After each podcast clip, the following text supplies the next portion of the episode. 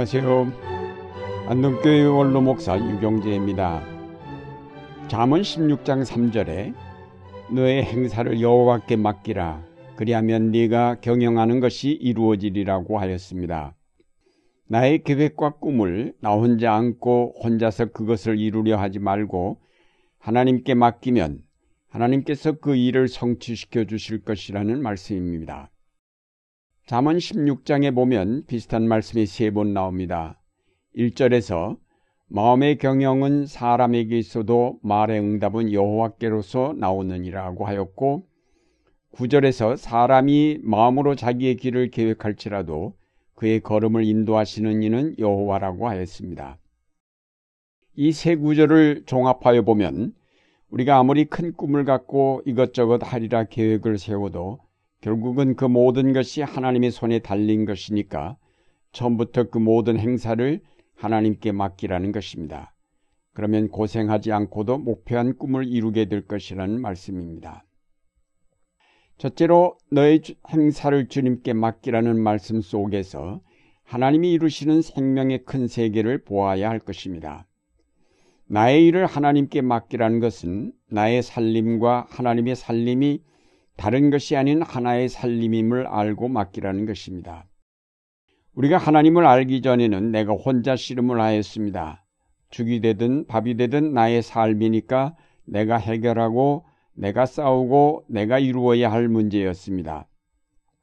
그것은 우리가 죄로 말미암아 하나님과의 관계가 끊어져 하나님과 상관없는 삶으로 살 수밖에 없었기 때문입니다. 그러나 이제 예수 그리스도의 십자가를 통하여 구원을 받아 하나님과의 관계가 회복되었습니다. 우리의 생명이 그의 생명 안에 통합이 되었습니다.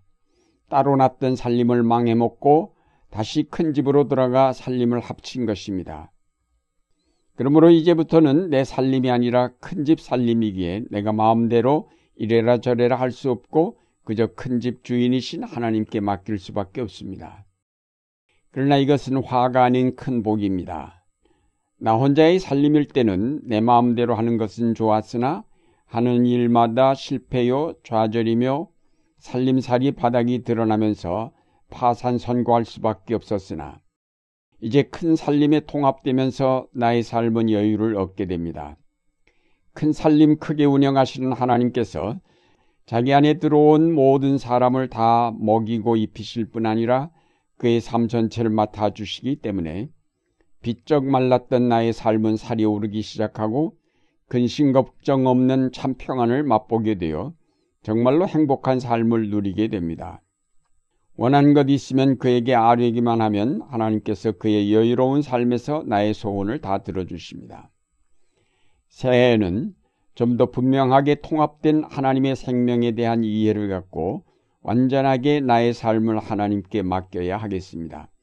그러면 하나님께서 그의 삶을 온전하게 이루실 것이기에 자동적으로 그 안에 있는 나의 삶도 온전하게 이루어지게 될 것입니다. 둘째로 너의 행사를 주님께 맡기라는 말씀은 우리의 계획이 하나님의 뜻 안에서 세워져야 할 것임을 알려주고 있습니다. 다시 말해서 하나님이 정하신 테두리 안에서 우리의 꿈이나 계획이 세워져야 한다는 뜻입니다. 내 살림 엎어먹고 큰 집에 들어간 처지에서 내가 하고 싶은 거 다 하고 내가 갖고 싶은 거 다 가질 수 없는 것은 당연합니다. 큰 집의 규율과 질서를 따라 나의 모든 삶을 맞추어야 할 것입니다. 탕자를 생각하면 쉽게 이해될 수 있습니다. 아버지가 준 재산을 다 탕진하고 빈손으로 들어간 탕자가 아버지 앞에 주장할 수 있는 것이 무엇이 있겠습니까? 자기의 주장을 내세울 처지가 아닙니다.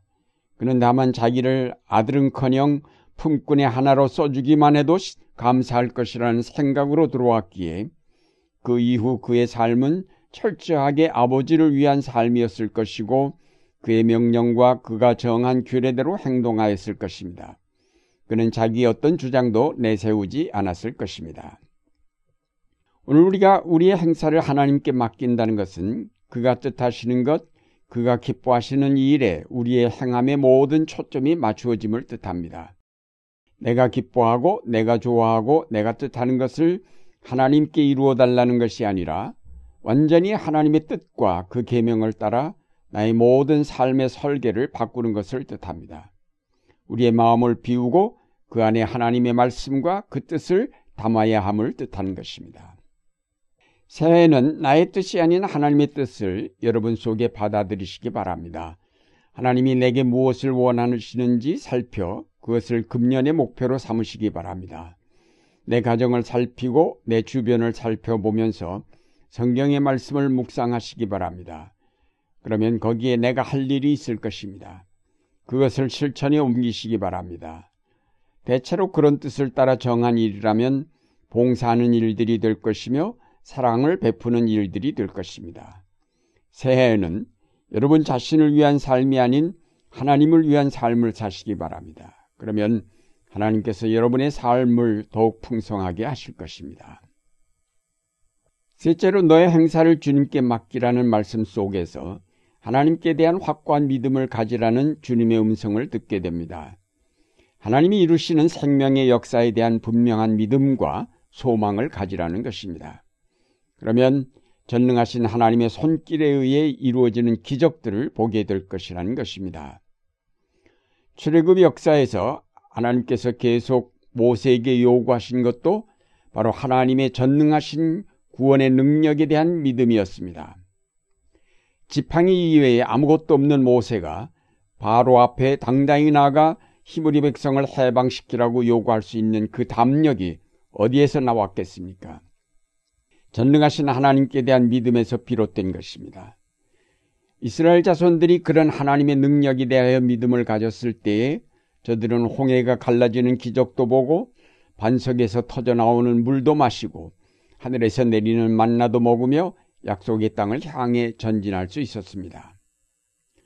약속의 땅을 코앞에 둔 가데스 바네아에서 정탐꾼을 보내어 그 땅을 미리 점검하게 하였는데 그때 12명 중 여호수아와 갈렙을 뺀 10명은 그 땅에 결코 들어갈 수 없다는 부정적인 보고를 하였습니다. 그들의 눈에는 하나님이 보이지 않고 오직 큰 성과 거기에 거하는 귀골이 장대한 사람들만 보였던 것입니다.